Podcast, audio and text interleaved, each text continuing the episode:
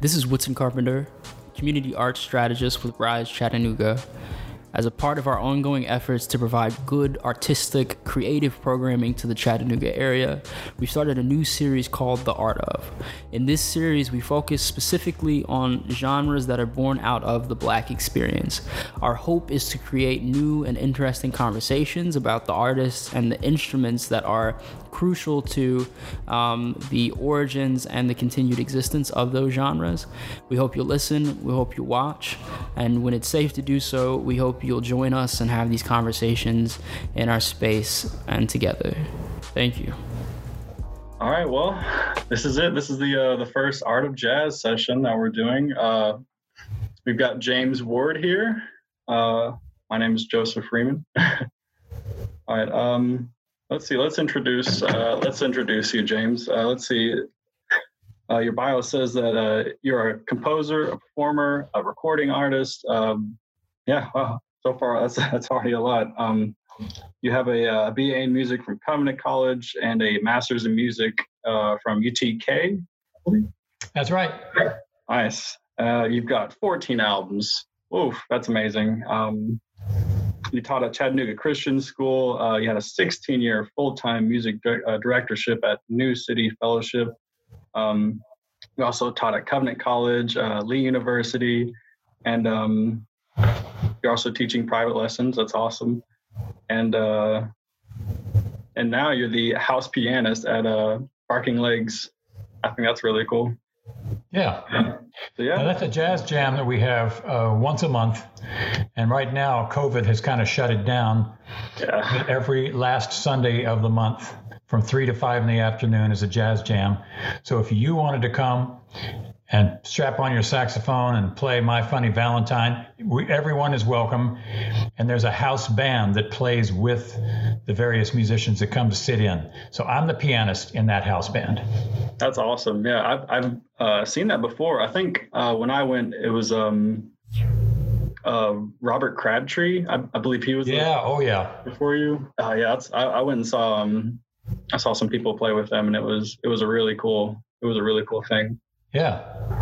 But um, awesome. Well, uh, let's get started. So uh, this first uh, Art of Jazz session, we'll be talking about uh, just early jazz in general, and um, also be talking about Mary Lou Williams and uh, her contribution to uh, jazz as a genre. So get started here. Uh, so do you have any uh, reflections on early jazz in general? Um, what do you What do you think? Well, early would be New Orleans, and before New Orleans, of course, the African music brought with us all this diversity of rhythm. And then I'm sure that the slaves, as they were traveling on the ships, heard sea shanties and worked, and they, be, in turn, they became work songs as a part of the life of the slave. And then the spirituals in the late eighteenth century, the blues around that time in the Mississippi Basin. And then, of course, throughout the South, various kinds of string bands. And then in the uh, around nineteen hundred in Saint Louis, ragtime comes into um, comes into view with Scott Joplin and Tom Turpin, both of whom were Black composers. Mm-hmm. And ragtime was a written music form. It was not improvised, but it had a tremendous uh, launch into the jazz era uh, because of all the syncopation and the sound of the piano. And uh, many of the early jazz musicians, like Jelly Roll Morton, for example, mm-hmm. played ragtime, and he swung it. Ragtime originally was straight eights, but Jelly Roll swung the ragtime. And you can actually, at the Smithsonian uh, collection of uh, classic jazz, you can actually hear Jelly Roll playing a swung version of the Maple Leaf rag. Oh, that's really cool. So there's a very close connection between ragtime and early New Orleans music. Wow. But, you know, there's a, so much that happened in New Orleans. If you've ever had the opportunity, Joseph, you should take a trip down to New Orleans and spend a weekend. That is a city. It's not a, it's not the largest city in the United States, but every single night of the week, seven nights a week, you can hear jazz in a live in a club somewhere in New Orleans. That is what I've heard, and yeah, that makes me want to go down there so badly. Um, I haven't yeah, come to yet, but you know, hopefully one day. It's it's a great experience, and so those guys, you know, they they were playing mostly just, uh, and in New Orleans, there was a mix of cultures, Creole, the country mm-hmm. black folk, and the Creole people were more like uptown and educated types, but they were mixed race. And so there was a real blending going on. But some of the things in early jazz that are also significant is like the advent of radio in nineteen twenty-two. Yeah. Um, and some of the recordings were very lousy back then because before microphones, they just put up these big cones and they just kind of captured the sound. Yeah. So if you listen to those early recordings, there's a reason why you don't hear drums in them. The drummer couldn't play really because if he did, he'd cover up everything else. Yeah. So it's, those early recordings, they do help us to hear somewhat of how it sounded. Mm-hmm. Then you have moving up the river. Uh, actually, it's not on the river, but Chicago is the next big hotbed for jazz. Mm-hmm. And Chicago jazz is different from New Orleans. Some of it, if you listen to it, it sounds very similar, but the bands are getting bigger. You might have two or three clarinet players instead of just one. You have uh, the transfer over to the guitar as a comping instrument rather than the banjo. And then there's an advent more of saxophone in Chicago jazz. So there is an evolution going on. And it's it's getting ready for the swing era, of course. It comes in in the thirties. And uh, and uh, like big band kind of music? Is that kind yeah, of, the swing um, era really... Um, It, in the early thirties, you have hot jazz, which is kind of like the Louis Armstrong, New Orleans kind of music. Yeah. Then you've got the big orchestras with Guy Lombardo and mm-hmm. Paul Whiteman. And then the big bands were Fletcher Henderson and Glenn Gray and even Duke Ellington over on the East Coast. Mm-hmm. And, of course, with Ellington, in nineteen thirty-two, he recorded It Don't Mean a Thing If It Ain't Got That Swing. Mm-hmm. And Ellington's band in brought in many, many innovations in the style of jazz. Number one, his bass player began to make the bass a more of a solo instrument. And it wasn't just going boom, boom, boom, boom, boom all the time, but it starts walking boom, boom, boom, boom, boom, boom, boom, boom, boom, boom, boom. And Jimmy Blanton, his bass player, was known for reshaping the role of the upright bass. And then, of course, Duke had an amazing compositional skill, and he had literally five different kinds of music that he did at the Cotton Club. He did dance pieces. He did pieces. They called them jungle style because they they went with kind of a kind of a show that they did. And then he did mood pieces that were really ballads. He did pop tunes and wrote a lot of pop tunes. And then he did functional or non-functional, like independent performance tunes that people would just sit and listen to, which was a new thing for jazz because mostly it had been dance music up to that point.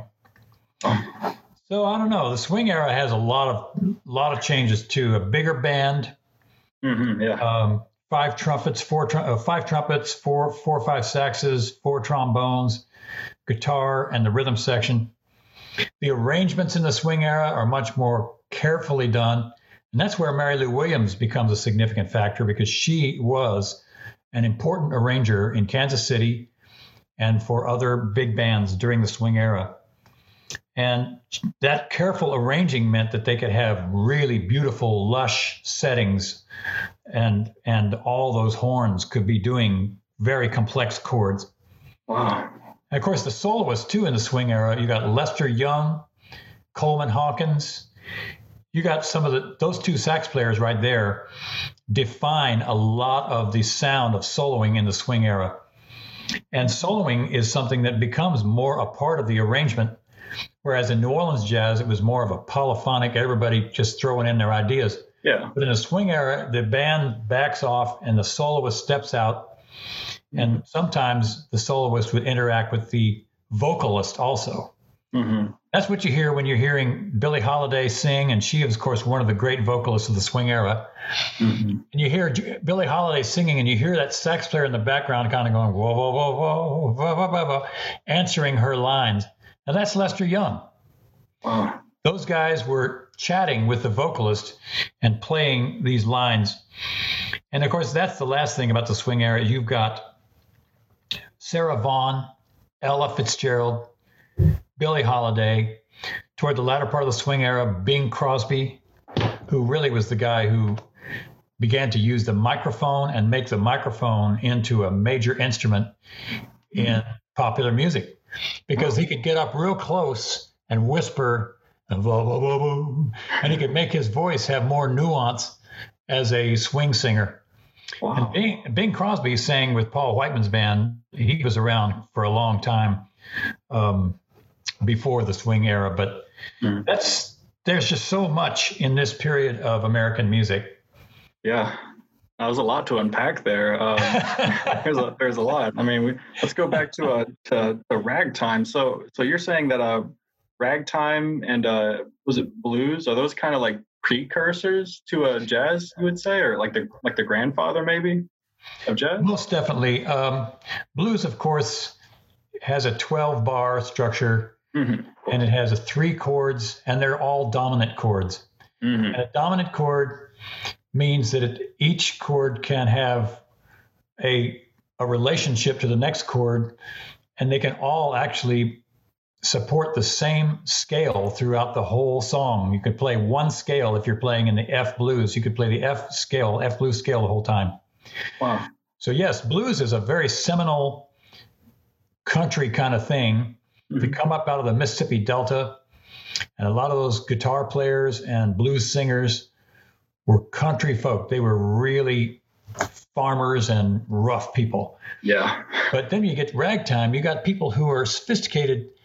They're educated musicians. They can play classical music, and they wrote their music down, and it was bought, purchased by the public and sat on the pianos of hundreds of households throughout the country. Oh. Kids were learning ragtime. So it was a way to spread the music. But yes, ragtime is distinct from um, from New Orleans jazz in its in its structure. It's much more oriented toward the piano. Mm-hmm. And, you know, Scott Joplin did write a an opera, a ragtime opera called Tremonisha. Mm-hmm. Yeah. And so it it was very much of an uptown, sophisticated type of music compared with blues, which is more um, guttural, closer to work song kind of music. Wow. Yeah. No, that's uh, that's really amazing. So uh, so ragtime's more of a city folk, uh, more sophisticated. Blues is kind of Oh, country folk. That's that's really cool. That's, yeah, uh, that's that's really interesting. All right, all right. So, uh, as far as I guess early jazz as a as a genre, um, what do you think really makes the early jazz or the New Orleans jazz? What makes it so important to uh to I guess uh, study or just to listen to? What what makes jazz important in your uh, in your opinion? Well, um. You're a music historian. You've probably studied music. Um, and as you know, many, many musicians are not students of music. They do it because they have the talent mm-hmm. and they have the love of it and they have an audience. That's the beauty of music is you don't need to study it, you know, in depth to enjoy it, to play it, to, you know, experience it. That's, yeah. Right. But uh, if you look at uh, some of the folks that are in the uh, RISE Chattanooga lineup, take a guy like So Chill. Mm-hmm. Um, he is an educated musician. He has a he has a college degree in jazz piano, and he's an enter, he has an enter, he's an entertainer and he's a rapper, and he can come across like a street musician. But he, So Chill has put his hours in in the practice room, mm-hmm. and he has studied theory. He has studied improvisation. He's studied these old classic songs. Mm-hmm. So making it important, when you learn what's gone before, early jazz is responsible. We talked about the blues scale. Well, we it's responsible for many of the forms and the melodies and the scales that we have today. Mm-hmm. And even some of the improvisation lines come from songs that people are imitating in their improv. Mm-hmm. And early jazz is the indigenous classical music of America. Mm-hmm. It's what America came up with. When when um, Dvorak came to the United States from Europe and studied American music, he went home and said, black music is where it's at in America. That is America's music. Yep. So because of early jazz, we have the blues, which of course is the foundation of all rock and roll and rhythm and blues. That's right. We have the blending of rhythms with dancing.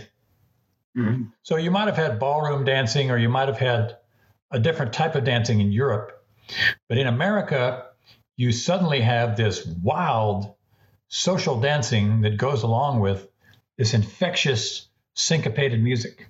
Mm-hmm. Then I think, too, you hear in early music, you hear the blending of horns. And in the swing era, you even hear strings and orchestral music blended with popular music. Popular music, not classical music. But today, when you hear Diana Krall or you hear Celine Dion singing, or Barbra Streisand singing a big ballad with lush strings, mm-hmm. that's because of this swing era. It's wow. because of Ella Fitzgerald. It's because of these folks that have gone before that that style is so beloved now. So you see the development of music. We mentioned before the microphone. Mm-hmm. The microphone now is such a central part of recording and performing. Of course, and we're yeah. using a microphone right now for this program. Mm-hmm. And that microphone was part of the early development of music in jazz. And night after night, musicians playing in dance halls, learning how to use a microphone. And so country musicians, soul musicians, rock musicians, they are all doing what was done in the early days of jazz. Wow. So, you know, I guess you might also say that we also have thousands of recordings of these thirties and forties singers. Mm-hmm. And and I teach jazz in, in a college. And I'm teaching some students who don't really know much about it. So what do I do? I don't ask them to go listen to to um, to Katy Perry. I don't ask them to listen to her to learn how to sing. Yeah. I say, go back and listen to Sarah Vaughan singing Night and Day by Cole Porter. Mm. Mm. And that happened this spring. And two of my singers really fell in love with Night and Day by Cole Porter. Night and day, you are the one. Such a beautiful, smooth, hip song. Mm-hmm. And that is the music that has gone before us. And that's what makes it important. Oh, no, I would I would agree with you. That's uh, so so really we can uh, we kind of owe it to the early jazz musicians for giving us a lot of what we have and a lot of what we hear today in our pop music and our um, and really everything. That's um, that's really amazing. Yeah, it's a cool thing. Definitely. Um, so this uh, may be a dumb question, but why do you listen to jazz? If you could pinpoint like one reason you listen to jazz. One reason would be very much that I enjoy it. It brings me joy. It brings me pleasure to listen to jazz. Simply, yeah. No, I, I like to play it. I do play it. I play it every day. Mm-hmm. I'm learning all the time to perform tunes, learn tunes, but listening to it gives me uh, a sense of it's it's both complex and it has this vernacular connection to the common people. So yeah. Jazz is complicated. It doesn't have simple chords. No, not at all. And of course, in, in, in the New Orleans era, they did use simple chords. Mm-hmm. But, but as you come in through the swing era, you're starting to hear more and more upper extension in the chords. Chords just keep getting bigger and bigger and bigger. And, and you, got, you got five saxes and they're all playing a different note, right? Yeah. So you, you really do have a lot of complexity there. But over but over against that, you have wabo da do do do. I'm gonna cry me a river. You got this really kind of folksy, intimate sound mm-hmm. coming out of the vocalist. And the same thing when a sax player plays, they're imitating vocalists when they're playing solos. So I'd say that's my main reason for listening to it. Now, you could say, well, Mister Ward, you're an educated musician, and so you like to listen to educated music. Mm-hmm. Well... yeah, there's probably some truth to that. Um, although, you know, if somebody asked me to, I I like to play Johnny B. Good. I like to play mm-hmm. I like to play music that's just crazy and sweating and, and having fun and getting people on the dance floor. Mm-hmm. That's part of the joy of it all. And then people throughout the world, in Japan and in Europe are big jazz lovers. Yeah. And they don't even have the history that we do in America with jazz, and they love it. No, I think that's a really good point, that um, the rest of the world loves jazz, and it's it's it's kind of weird. It's not as popular in America as it is in the rest of the world, but yeah, they don't have this history that we're, you know, so submerged in, and yet they still, they love it. They work hard at it. The Germans, uh, big bands, incredible big bands in Germany, mm-hmm. and in um, and if you follow some of these jazz musicians on Instagram, they're They're circling the globe, playing in Tokyo, Beijing. They're playing, they're gigging in these major cities in the Far East. Oh. So, you know, I think, why do I listen to it? I, I it gives me ideas, too, for playing. Mm-hmm. And if I listen to great pianists uh, like Mary Lou Williams, mm-hmm. or if I listen to Wynton Kelly, uh, another great bebop pianist, if I listen to them and even write down what they're playing, which is called transcribing. Yes. It's one of the standard ways that jazz musicians learn to do their craft, mm-hmm. by transcribing the, the the solos and the comping patterns of the great players. Mm-hmm. So that's one of the reasons I listen to it, is so that I can learn to play better. Wow. So, uh, so yeah, that's, that's great. Um, I would say, honestly, that's kind of the same reason I listen to jazz too, is first of all, I enjoy it. It's great music. Can't argue about that. At least yeah. in my opinion. But um, I think one thing with jazz is, well, the chords, yeah, they can be pretty complicated. At the same time, it's there's something just so I don't I don't really don't know the word. I guess intimate really is a, a great word for it, or something really human about jazz in general that um. Hmm. It's hard to explain. I think uh, I think that jazz is just it's uh it's really easy to connect to it emotionally, even if you don't have a lot of background with listening to jazz. Um, yeah. I think that's that's why it's so popular in the world. But um, that's one of the reasons I listen to it too, is because we just enjoy it. Jazz is great. We just enjoy it. But um, but also yeah, it's to get better at our, at our craft. Um, I just started playing jazz maybe three or four years ago, and um. Yeah, if I hadn't listened to, uh, you know, all those recordings uh, in jazz band at U T C and uh, in that class, then yeah, I wouldn't, I wouldn't be able to do anything. I can, uh, I wouldn't be able to do anything right now on my, uh, on my guitar. Right. Um, so yeah, I think I, too. I think, I think also jazz is like other genre. There is some jazz that's highly accessible to the general listener, mm-hmm. and there is some that is really inscrutable, and I went to hear Herbie Hancock up at uh, the Bijou Theater in Knoxville. Ooh, when wow. I was te- when I was teaching uh, at Chattanooga Christian School in the nineties, mm-hmm. and Herbie did a tour with um, Michael Brecker, John Ooh. Patitucci, wow. Brian Blades, wow, um, Roy Hargrove. Ooh, the names. It was a five-piece band, all-star five-piece band, and they were touring as a tribute to Miles Davis and John Coltrane. Wow. It was some kind of an anniversary. And these five players, it was so hard to follow them because they were all at such a sophisticated level. Mm-hmm. Whereas if you listen to the music of Miles Davis, and of course the album to buy your your dad, if you want your if your dad likes jazz and you want to give him something for Christmas, get him a C D of Kind of Blue by Miles Davis, yep. nineteen fifty-nine. Mm-hmm.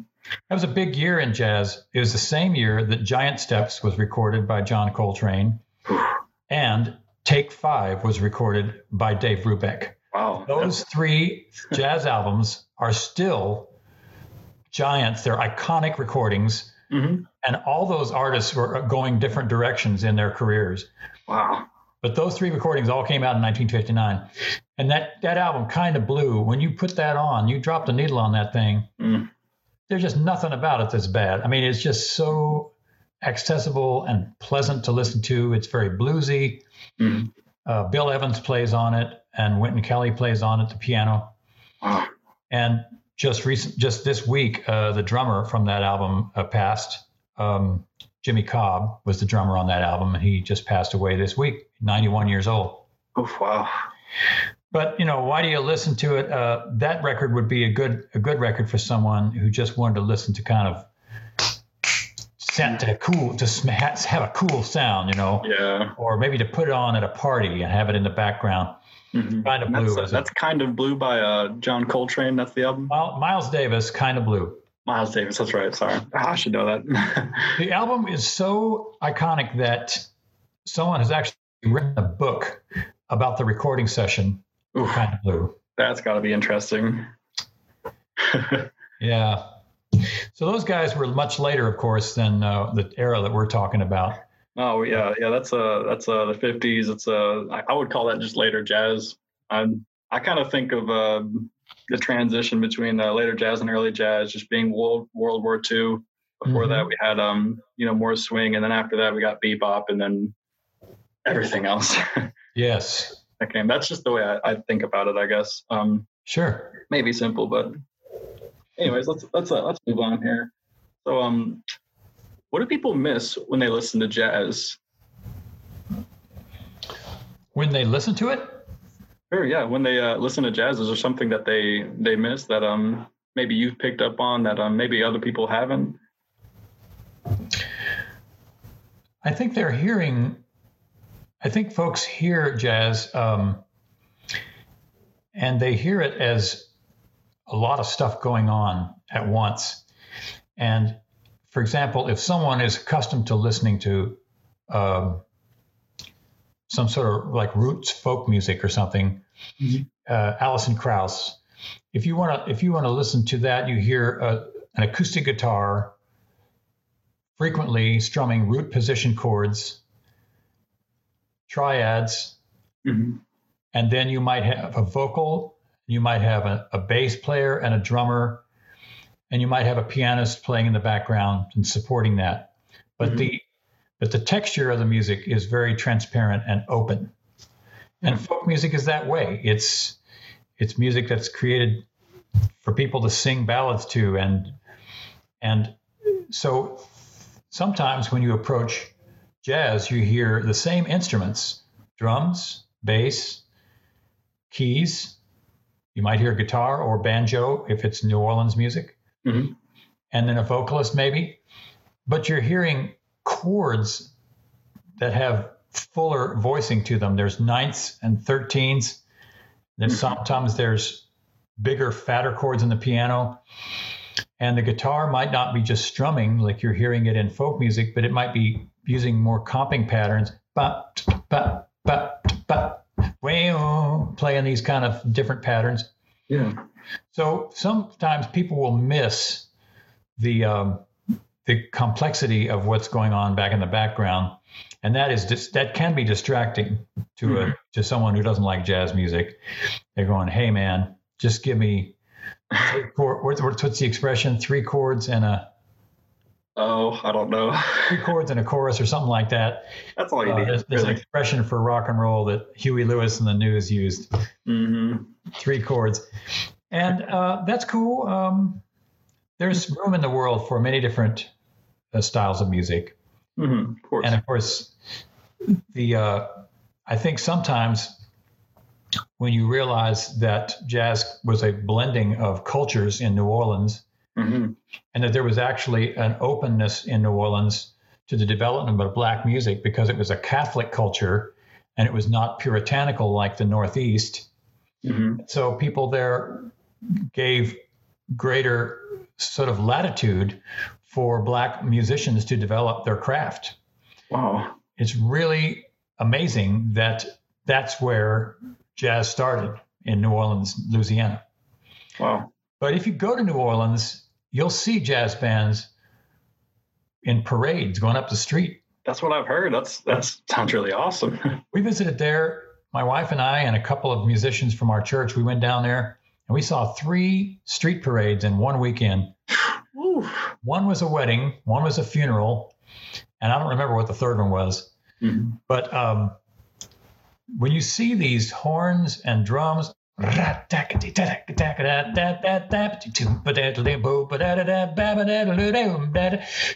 it in a, in a, in the flesh like that, walking up the street, and people are dancing and having fun.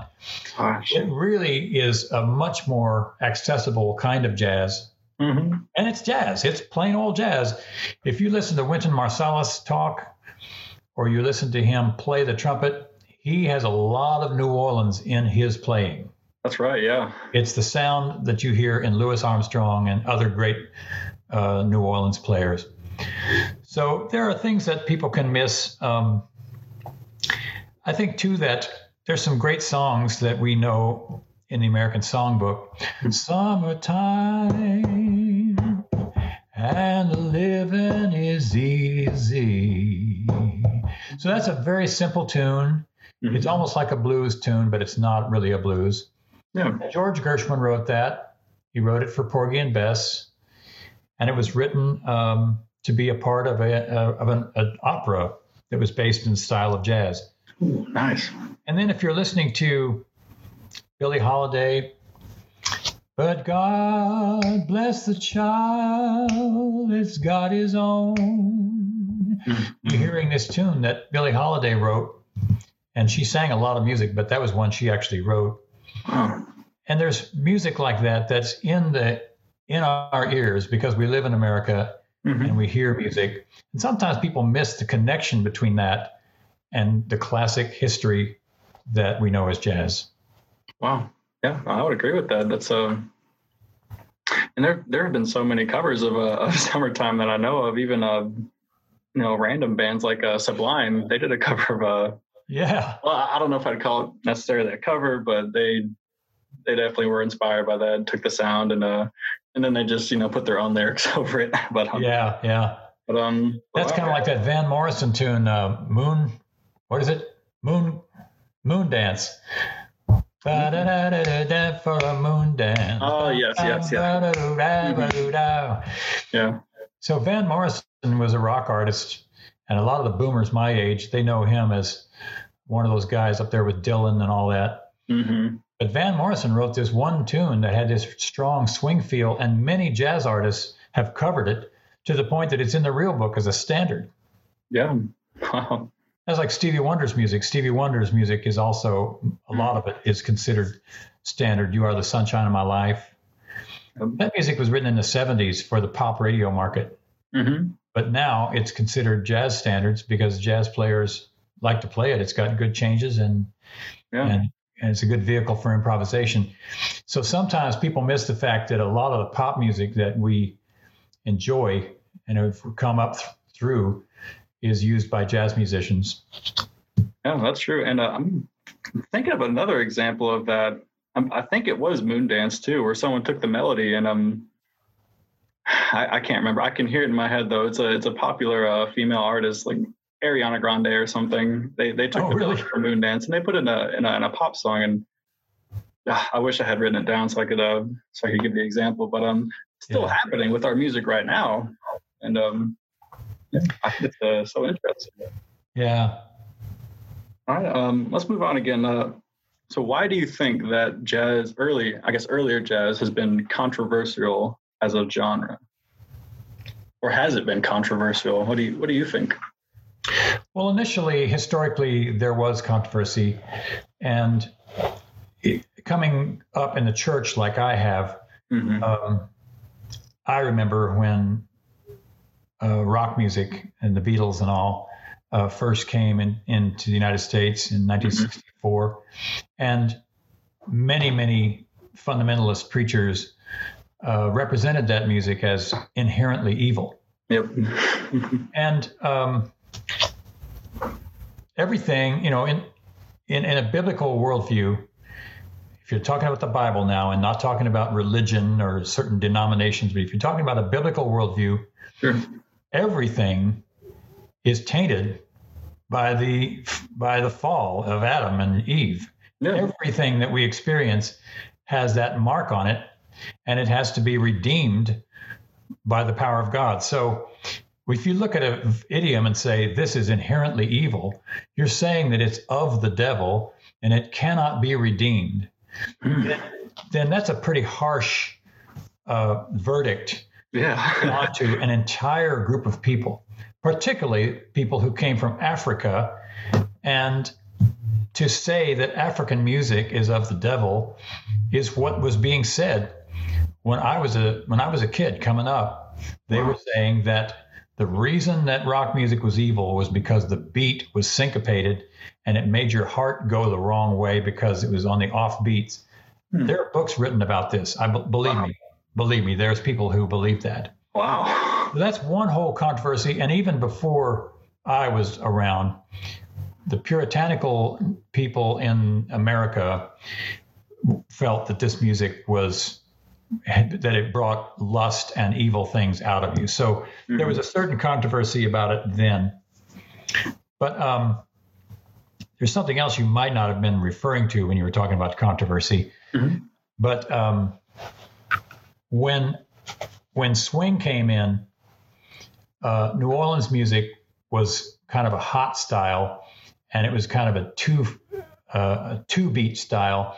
And when swing came in, the beat changed more into a four four, and it developed a different emphasis. The drummer and the bass player had a different sound. And it's not so much controversy as it is kind of a an abandoning of one set of priorities and embracing another set of priorities. And swing was controversial among the hot jazz musicians because it was considered to be a sellout. It was commercial. Swing bands were traveling around, making a lot of money and very popular because they were playing to the crowd. They were playing to the audience. Right. And so some, some of controversy of swing was that it was commercializing jazz, wow. the purity of jazz. Wow. And, you know, during my lifetime, the same thing happened when disco came in. In the seventies, all right, disco became a dance style, mm-hmm. and a lot of R and B music was had this sort of disco flavor to it. And many, many jazz musicians got gigs playing in these disco bands because they they were horn bands, yeah, and they had hip like jazz chords in them, but it was with a rock beat, and mm. so. Many back in the seventies, when I was playing in clubs, if we had a disco tune come along, the, the jazz musicians would go, "Oh man, that stuff is crap, man. That's terrible." Yeah. And so there was a similar kind of pushback when disco came in um, during the uh, during the seventies, because in the sixties, you know, the rock music was all about protest and and um, peace and love and Woodstock.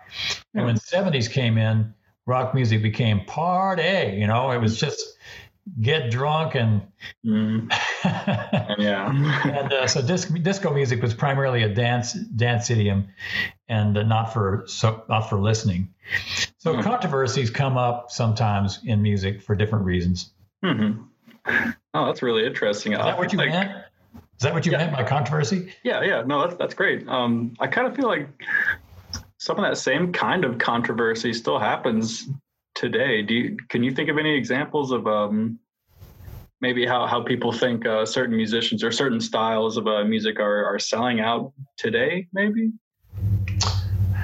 I think um, I think among the musical community, uh, the, the, the introduction of artificial tracks, um, rhythmic loops, oh, like sampling, uh, like drum pads and um yeah the, yeah and you can buy, and I have mm-hmm. software for my uh for my computer where you can literally just put in the chords, or you can you can grab a, a sample from another tune and put it in there and put a drum beat underneath it and never play a note. So some musicians uh, despise this type of music making because mm-hmm. it's not really. People aren't actually playing. They're just putting together elements that have right. already been played in recordings. All right. I don't no. know if that's, I don't know if that would be considered a controversy, but I know that musicians yeah. were put out of work by that kind of stuff.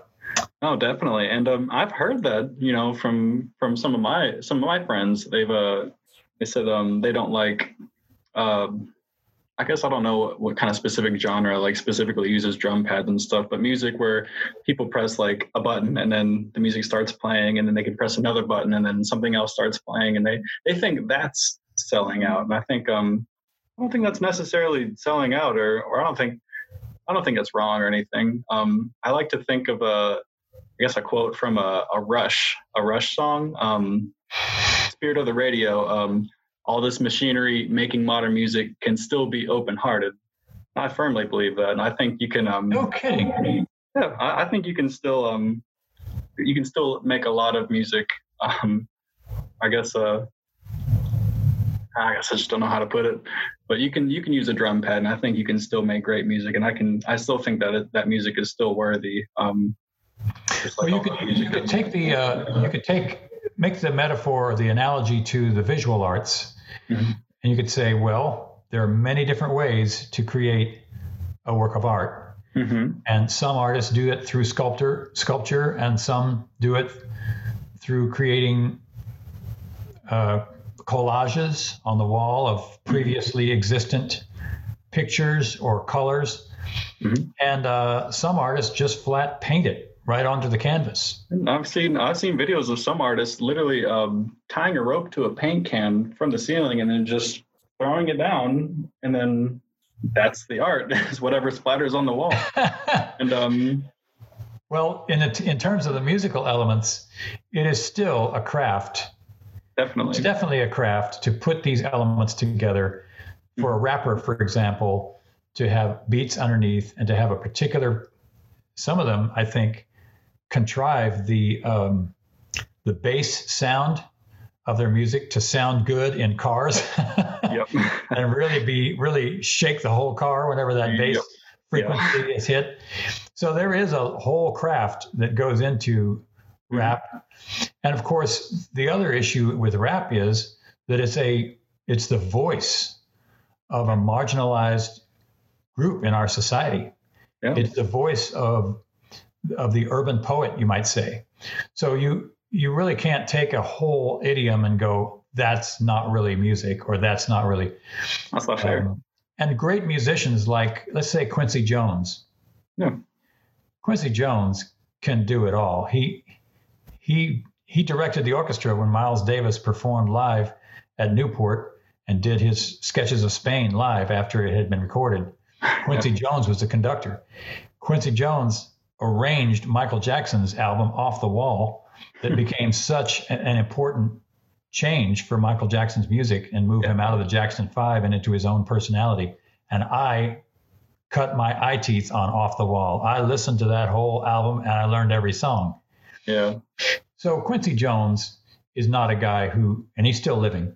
He's not a guy who says, ah, that hip hop ain't really music. I mean, he does have his opinions, all, all right. Sure. But um, I think that true artists and craftsmen try to make make room for uh, new developments in the in an, in an art form. Yeah, I think that's great. All right. Well, um, I think that wraps up our uh, first little section here, talking about just jazz in general. Let's move on to uh, Mary Lou Williams. Uh, oh yeah, our, our focus artist for the for this piece. Um, Yeah, first of all, who is she? Who is Mary Lou Williams? yeah, she's uh, she's someone that would you wouldn't necessarily consider to be uh, the most the most well known uh, mm-hmm. jazz artist, but uh, she was born in Atlanta in nineteen ten, and she died in Durham, North Carolina, while she was teaching at Duke University wow. uh, in nineteen eighty-one. So she died during my lifetime. Mm-hmm. Um, And um, Mary Lou was a pianist and arranger and a composer. And um, she grew up in Pittsburgh. We, you, I guess you have some biographical highlights later in the interview, but she did a lot of arranging for uh, swing bands, including Tommy Dorsey. Wow. Uh, Andy Kirk Band was the one she worked with the most, but she re- arranged for Benny Goodman, wow. for Duke Ellington. She did one tune for him. And um she had her own small ensembles too, but Mary Lou Williams was a pianist, an arranger, and a composer. Wow, great! No, that wraps up pretty pretty well. Um, so, does she have any uh, albums that she came out with? If you go to Spotify, uh, there are just, there are so many recordings now that you can get of Mary Lou Williams. And also, just as a sidebar, my music history book said, and this is a, this woman is so amazing, and there's no one who's done a biography of her. Well, if you go online, you'll see that there are now two biographies of Good. Mary Lou Williams. I guess someone read uh, read your textbook and said, well, we got to fix this. Well, I think at least one of them was written by a woman. And Good. that, of awesome. course, it, and that, of course, is one of the things that Mary Lou Williams, uh, that's one of the things that makes her distinct, is that she was a female musician in a man's world. Back in yep. the swing era, women were not playing in the band so much. Mm-hmm. Before her, Louis Armstrong's wife, Lil Hardin, was the pianist in his band. Yeah. So if you see pictures of Louis Armstrong's band, you'll see a woman playing the piano there too. But so if you go back to her albums, I'd say if you wanted to listen to examples of her music, there's one record called Mary Lou Williams Collection, nineteen twenty-seven to nineteen fifty-nine. Ooh. And it's just like it sounds. It's it's a compilation of her swing arrangements with the Andy Kirk Orchestra, which was called The twelve Clouds of Joy. Wow. So that record, if you pick up that record, you're going to be hearing big band music, swing mm-hmm. music. But then if you want to listen to Mary Lou Williams as a composer and as a pianist more, mm-hmm. she had one work that she did. It was called the Zodiac Suite. And that is now an album you can get or listen to on Spotify. I'm going to write that down. That was really interesting, the Zodiac Suite. The Zodiac Suite goes around all the signs of the Zodiac, and Ooh. she has little, sort of little music, piano pieces or piano trio, drums and bass pieces that she uses to colorful represent each of the signs of the Zodiac. Wow, that's really interesting. Oh. So that's one that you could hear, I think, her uh, compositional technique. But another one that would be some of her later compositional style would be one called Zoning, Z O N I N G. Hmm. And it would have her, again, just playing piano with a rhythm section and playing music that is more bop and post-bop. Okay. Her Zodiac Suite is is kind of like the sound of a pianist in the swing era that's playing jazz. A lot of swing piano had stride, which is kind of like boom, chink, boom, chink, the bottom and the top going back and forth. Yeah. So there's there's a couple different records that you could listen to for that. And then the third category of her albums would be her religious music. Oh, okay. As a religious jazz composer and a performer, you got to listen to Black Christ of the Andes. Oh, gosh, yeah. I, it's I called Black Christ of the Andes. And basically, after Mary Lou Williams became a Roman Catholic, she began to really get into Catholic theology. And there came up a saint that was canonized by the Catholic Church. And he was he was from South America, and he was black. And so she took this guy, I think his name is Saint Martin, and on that recording, Black Christ of the Andes, she took the Ray Charles Singers, which was a jazz choir at, of, of that time, mm-hmm. and did some amazing jazz choral music with a religious subject matter. Wow. It's unique. It's now, Ellington did that too. Duke Ellington did mm-hmm. three different sacred concerts at the end of his life. Mm-hmm. Dave Brubeck was a Catholic, and he also wrote religious music in a jazz genre. But this stuff is better. Black Christ of the Andes is way better, wow. than, in my opinion, of what Ellington did. Mm-hmm. I just I just love what she did on that record. And, of course, there's one um, album that is simply called Mary Lou's Mass. Mm-hmm. And if you're familiar with Catholic theology and with Christian liturgy, the Mass is a music form. Mm-hmm. It came out of the church, but then it became a music form that many different composers created masses, all the way from Bach, all the way down to Penderecki in the twentieth century, created masses that had a credo, and it had a sanctus, and it had a Kyrie, Yep. And all these elements were in it. And Mary Lou's Mass is just that. Wow.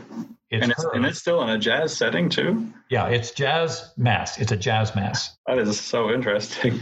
So when you asked about the albums, I just, I listened to a lot of her music in preparation for our talk today. Mm. And those, I think, would be fairly representative. Great. Yeah, that's a, I think that's a great list uh, to uh, give our viewers to listen to. I, yeah. I just put on the Spotify and I just let it go. And, yeah, uh, didn't pay too much attention to the uh, the names of songs and stuff, but um, I've been listening. Well, that Spotify that. list, the Spotify list where it says Mary Lou Williams, and then it gives a sampling of all of her music. Mm-hmm. That's good too. That's a good way to get started. Yeah, yeah. All right. Well, uh, does she have any other achievements that she's uh that she's done? Well, we already mentioned Lil Hardin was a, a female pianist in the uh, New Orleans era, mm-hmm. and there may be others. But if you ever have the chance to look at um, a famous photograph that was taken in New York in nineteen fifty-eight of a bunch of jazz musicians posing on a, at a brownstone, wow. You can look this up. If you want to Google it, you can look it up under the name Great Day in Harlem. Great Day in Harlem. Oh. And it is a photograph of jazz musicians that were living in New York in nineteen fifty-eight. And Mary Lou Williams is in this picture down front talking with another female pianist, Marion McPartland. Oh, wow. They're standing side by side talking together in this photograph. So Marion McPartland lived up until just a few years ago, and she had a, a radio show on N P R called Marion McPartland's Piano Jazz. How have I missed that? I love N P R. If you go on to Spotify, you'll find a, a record of Marion McPartland's interview with Mary Lou Williams. Oh, wow. Two women pianists talking about their careers in jazz. That has got to be a very and playing together. Yeah, Mary Lou, Mary Lou, I'm sorry, uh, Marion McPartland, her Piano Jazz was a riveting program. She had many pianists come on. She'd ask them about their style. And then they would play together and they'd improvise together. Wow. And Marion McPartland's husband, Jimmy McPartland, was a uh, swing musician. So um, she was the, but Marion, Mary Lou Williams was the first female pianist in the swing era. Wow. And that's, so that's an achievement. Kind of her, one of her main achievements to, to do that type of work in a man's world. Yeah. She was also an arranger, as we said, and her arrangements were widely sought after. And then not only that, but she was a band leader. And if you've ever been in a band, you know that it's a lot of work to keep a band going, yep. to get the gigs, to plan the music, to um, even to uh, plan the sets so that the crowd mm-hmm. is interested and, and you keep people going. Yep. But another couple things she did after she converted to Roman Catholicism in the late fifties, she launched a foundation called the Bel Canto Foundation hmm. for for addicted musicians, musicians who were struggling with drug addiction. Wow. Is that amazing? That is amazing. Now, you know, it's a matter of record that many, many great jazz musicians were addicted to drugs. Bill yeah. Evans, Coltrane, Miles, mm-hmm. Charlie Parker, and booze too. So I don't know whether she was, her foundation was for alcohol addicted musicians too, but she mm-hmm. did that. And that has to be a labor of love right there. Yes, definitely. And to me, that is a great achievement for a musician to have the humility to set up a foundation to help musicians get out of their addictions. That is quite amazing. And then of course, we already said that she created jazz liturgical works. And I think that is an achievement. Um, there are other jazz recordings of religious music, and being a, a Christian musician myself, I've collected a lot of them. Um, one of my favorite jazz recordings features a swing singer named Dorothy Collins, mm-hmm. and the jazz album is it's called Jazz Hymns. Mm-hmm. And Dorothy Collins was also a vocalist with big band music back in the thirties, forties. Yeah, and uh, that's another example of jazz-oriented Uh, worship music. But Marian, Mary Lou Williams uh, created jazz liturgical works, and I think that was a great achievement. It is, definitely. That's a, a whole another genre of music I I haven't delved into yet, and I, I do need to.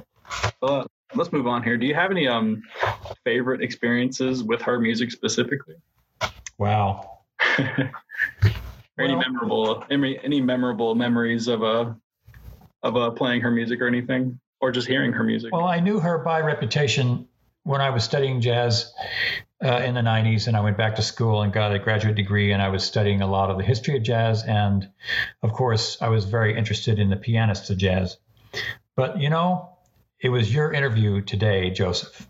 It made me really, really listen closely to her music. Great. And I have to go back and say that my favorite experience of these last several days was hearing the Black Christ of the Andes. Now, here in Zoom, I can set it up so that you can hear a track from Spotify where you are. Sure, yeah. Zoom has a feature where I can set it up, but I don't think we have time to. Yeah, we're getting close to an hour here. I have to do it before I enter the Zoom suite. I have to set it up so that you can hear my uh, tracks. And when I was teaching in Covenant, I'd be doing that for my students so they could hear the music on the other end. So listen to the Black Christ, and I think you'll understand mm-hmm. why it would make a big impression on me. Um, Definitely. Now, Mary Lou's uh, piano playing changed. She started as a swing musician, but by the time you hear her playing on zoning, you're hearing you're hearing McCoy Tyner. You're hearing a late contemporary jazz pianist. And one one um, historian that I read said that she probably influenced McCoy Tyner by the way she played. Wow. She did come before him. Mm-hmm. She was around before him. Yeah. And you're hearing in her piano playing, you're hearing chordal harmonies, chordal, Q U A R T A L, Court, yeah, harmonies okay. based on fourths, just like McCoy plays. And that that sound on zoning, it's um, I, I would be amazed. It would be amazing. I've never read anything about McCoy listening to Mary Lou, but I do know that she spent time with Monk and Bud Powell in New York, and they, of course, were seminal beboppers. Mm-hmm. And so she was influenced by the bebop pianists. And that's something I admire about Mary Lou, is that she obviously learned a lot from other people. Seems so, yeah. She she wasn't uh, proud. She's too proud to learn. That's good. Well, that's uh, that's really interesting. Uh, chordal harmonies. uh, chordal, yes. Yeah. Based on fourths, not thirds. So would that be like, uh, I, I can't think of it. There we go. Yeah, that's...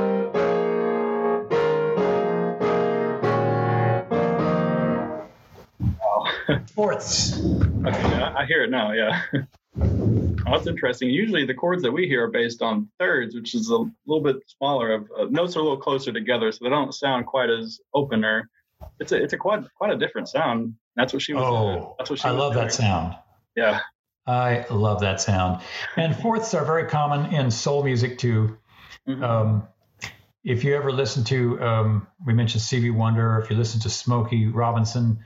A lot yeah. of the soul musicians from the seventies and eighties, you hear a lot in their music. You hear a lot of fourths and what they call sus chords, mm-hmm. and um, that's something that sometimes in pop music it's very accessible. We don't realize what we're hearing, yeah. but um, that that was part of her style toward the end of her uh, career. That's really neat. Well, um, I was going to ask what's your favorite album, but I, can I guess, is it Black Christ of the Andes? Is that that well, your favorite Mary Lou album? Here again, I, I did I did break it down into three different categories because that represents one part of her music. Black yeah. Christ would be my favorite of her vocal faith-based, and she has others. Mm-hmm. She has other uh, vocal albums, faith-based albums, but I like the song Ode to Saint Cecile. If you want to listen to a piano trio tune, okay. that would be just her playing piano, and it'd have more of that McCoy sound, Ode to Saint Cecile. But if you want to listen to her swing arranging, I like the song Walkin' and Swingin' that she did with the Andy Kirk Band. Okay. And then, apparently, she gets arranger credit for the famous very famous tune, Moten Swing. Wow. M O T E N. Benny Moten was the conductor of the band that Count Basie joined. Wow. In Kansas City. Count mm-hmm. Basie joined Benny Moten's band. And when Mister Moten died, Count Basie took his band, moved to Chicago, and it became the Count Basie Orchestra. Oh, wow. I wasn't expecting that. So I was looking, today I was looking over and trying to decide which of her swing tunes I wanted to say were my favorites. Mm-hmm. And there in the list from that album, Mary Lou Williams Collection, it said Moten Swing was an example of her arranging. Wow. Well, there's a very famous section in that song where it goes, da-da-da, da-da-da-da-da-da-da-da-da-da-da-da-da. All the horns are all playing this riff. Mm-hmm. And it's used as an example of Kansas City jazz because it's riff. It's got this riff in it in the, at the last chorus.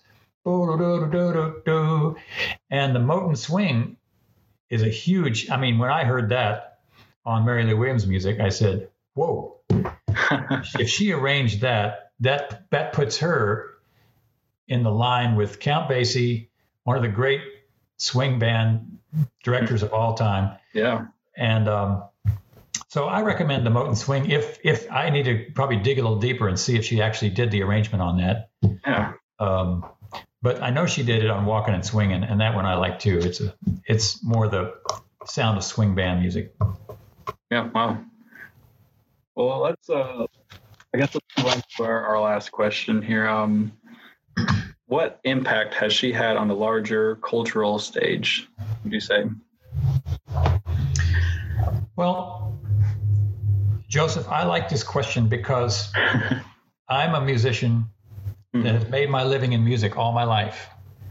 That's the dream. When I was in the position that you are right now, I went into music and didn't do anything else and never looked back. Yeah.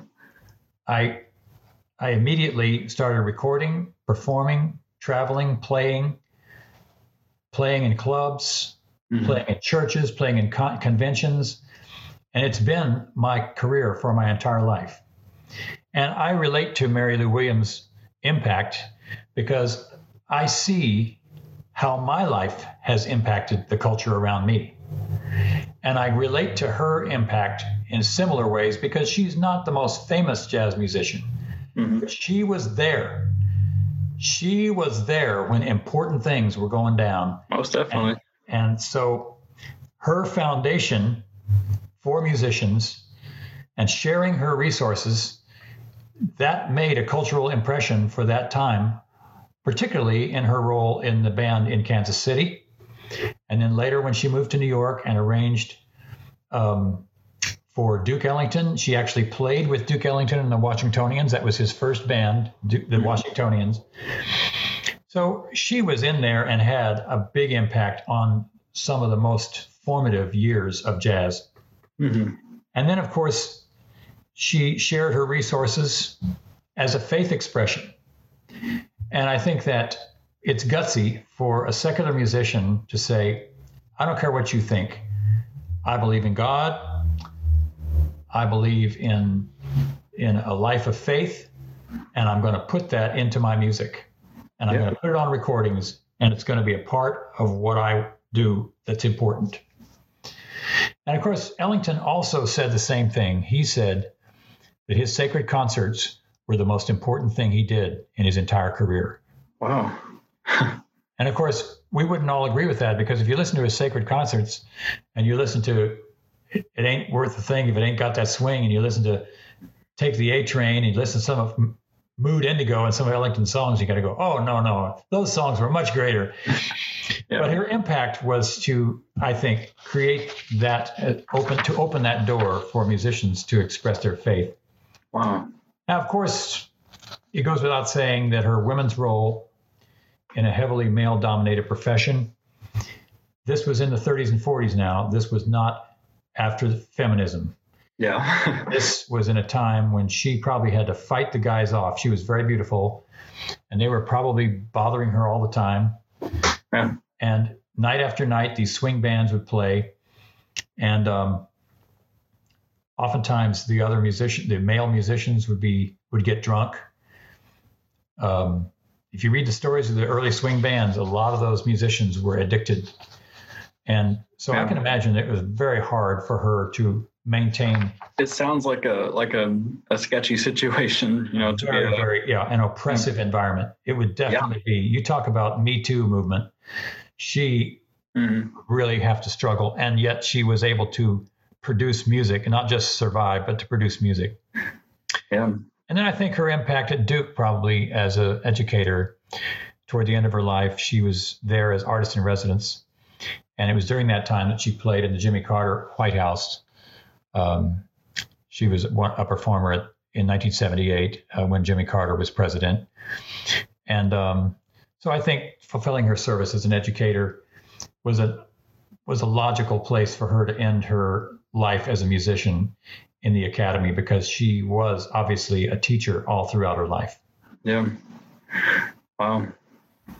That's a lot there. And um, definitely it's, it, it, it just, the fact that she was successful as a woman in this time, that, I mean, that itself says a lot right there, because that probably was very, very hard to, uh, just to, uh, just to be a woman, you know, doing, uh, doing everything that she did. So. Now, of course, she was African-American, and it was hard for all African-Americans. And that's a whole nother layer on top of that too. Right. They, the, um, this, these, the Jim Crow era was a very brutal era for African-American musicians. Mm-hmm. And, um, you can, you can read about it, uh, what some of the black musicians did in order to avoid it. Some moved to Europe. Yeah. And Mary Lou did go to Europe for a couple of years, and it was there that she became a Catholic. When she came back, she left music for about ten years. She wow. quit playing. Wow. I didn't know that. I don't know if it was ten years. She she abruptly retired in nineteen fifty-four. Hmm. Okay, it was only three years. She retired from music and converted to Catholicism and started the foundation in fifty-four. And then it was in nineteen fifty-seven that she played Newport Jazz Festival. Wow. So it was, there was three years there where she just kind of put her instrument down.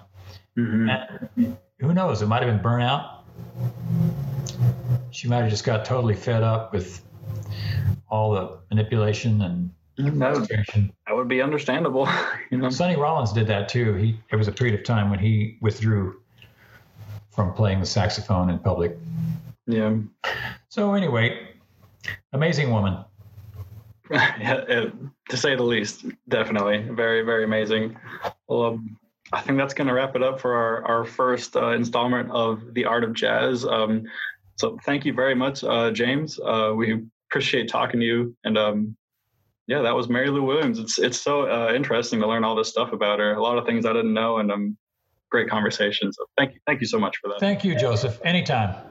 All right. Well, we'll get off of here. Have a great day. We'll see you. Okay.